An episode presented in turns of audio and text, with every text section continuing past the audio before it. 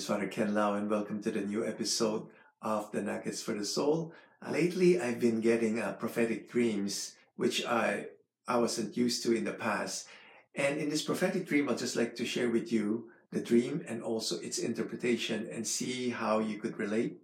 The dream that I had was I was given a hefty fine of 51,000 Canadian dollar for all the traffic laws that I broke, like speeding, car collision, uh, beating the red light.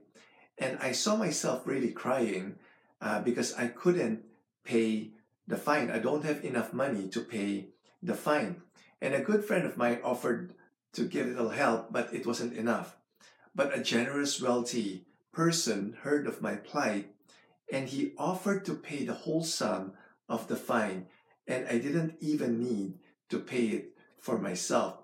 And I asked for the interpretation. The, the interpretation that I got was that all the traffic laws that I disobeyed symbolizes all the sins that I've committed in my life.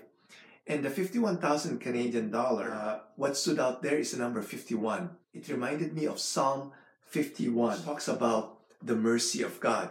In Psalm 51, it says, Have mercy on me, God, according to your unfailing love, according to your great compassion, blot out my transgressions.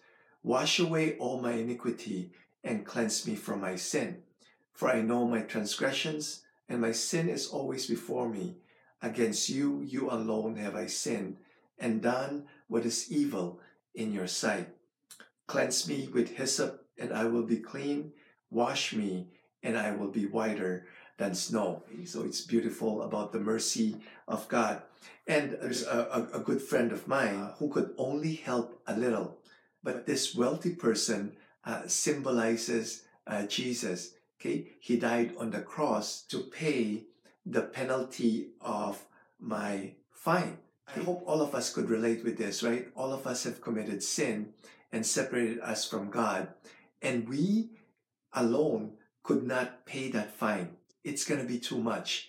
That's why God sent His only begotten Son to live and die on the cross uh, to pay the penalty of our sin so that we will be reconciled back to God. Living Saint, Jesus, Mary, Joseph, we trust in you.